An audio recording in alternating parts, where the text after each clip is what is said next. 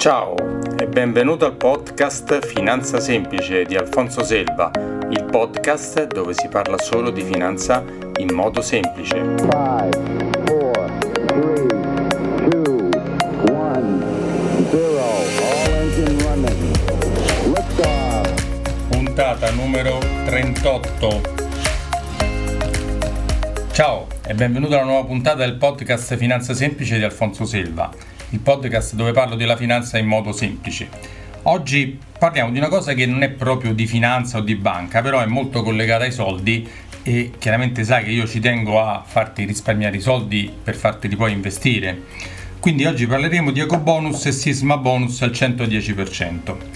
Questa è una nuova legge che hanno fatto, hanno introdotto nel decreto rilancio del 2020 la possibilità per i nuovi super bonus al 110% per interventi di efficientamento energetico e la riduzione del, rischio sismico.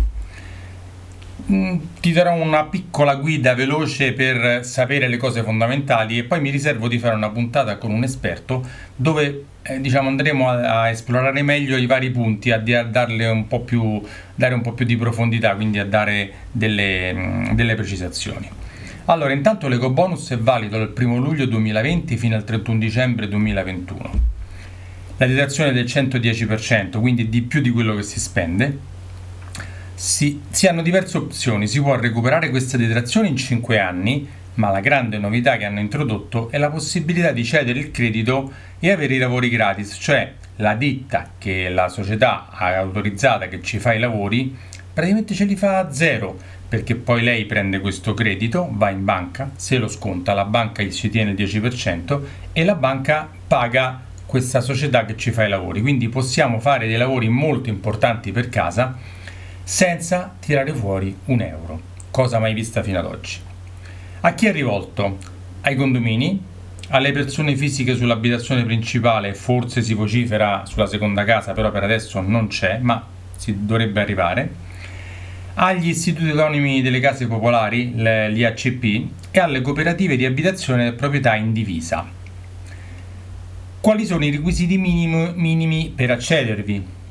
Allora, prima di tutto bisogna migliorare almeno due classi energetiche rispetto a quella che si ha in questo momento.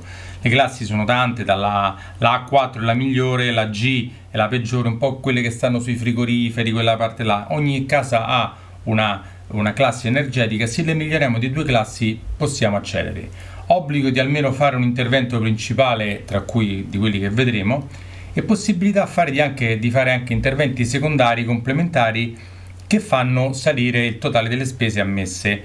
An- questa è un'altra possibilità ancora che ha dato quest'ultimo decreto perché fino a poco tempo fa si poteva eh, si risparmiare il 50, 60, 65 diverse aliquote, ma se quei lavori lì li accoppiamo con questi, salgono anche quelli al 110%. Gli interventi obbligatori sono l'isolamento di almeno il 25% della superficie disperdente, cioè quella esterna, mm, diciamo il classico cappotto. Oppure la sostituzione degli impianti di riscaldamento, no, oppure e per forza, la soluzione degli impianti di riscaldamento con una pompa di calore, che sono le, mm, quelle caldaie effic- ad alta efficienza energetica. Poi ci sono tutti gli interventi secondari, l'installazione di pannelli fotovoltaici per risparmiare sull'energia, l'installazione di sistemi di accumulo di energia e l'installazione di colonnine per le macchine elettriche. Che si stanno facendo mm, molto largo nel campo del, delle auto, quindi molta gente poi ha necessità di ricaricarla a casa ci sono però dei limiti di spesa, non posso spendere quanto voglio per fare questi lavori. I limiti di spesa sono questi. Per l'isolamento di almeno il 25% della superficie disperdente, quella esterna, massimo fino a 60.000, unità per, a 60.000 euro per unità immobiliare. Per la sostituzione degli impianti di riscaldamento con pompa di calore, massimo fino a 30.000 euro per unità immobiliare. Per l'installazione di pannelli fotovoltaici, massimo di 48.000 euro con un limite di 2.400 euro per kilowattora, cioè non possiamo spendere troppo per ogni kilowattora, sanno quanto si spende. Per l'installazione di sistemi di accumulo di energia un limite di 1.000 euro per, SIR per kilowattora, però c'è una bella novità perché per l'installazione di colonnine per macchine elettriche non c'è nessun tetto massimo.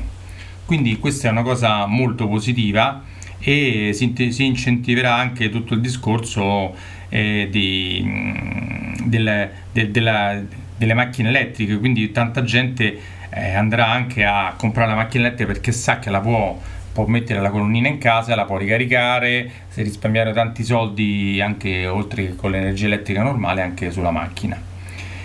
Bene, per oggi è tutto. Eh, se ti è piaciuta la puntata, se sono stato utile, come anche con tutte quelle che ho fatto fino ad oggi, mettimi le 5 stelle su Apple Podcast o il cuoricino su Spreaker e scrivi una recensione su di me su Apple Podcast, spero positiva, così da poter raggiungere sempre più persone possibile con, con il mio podcast. Ciao e ci vediamo alla prossima!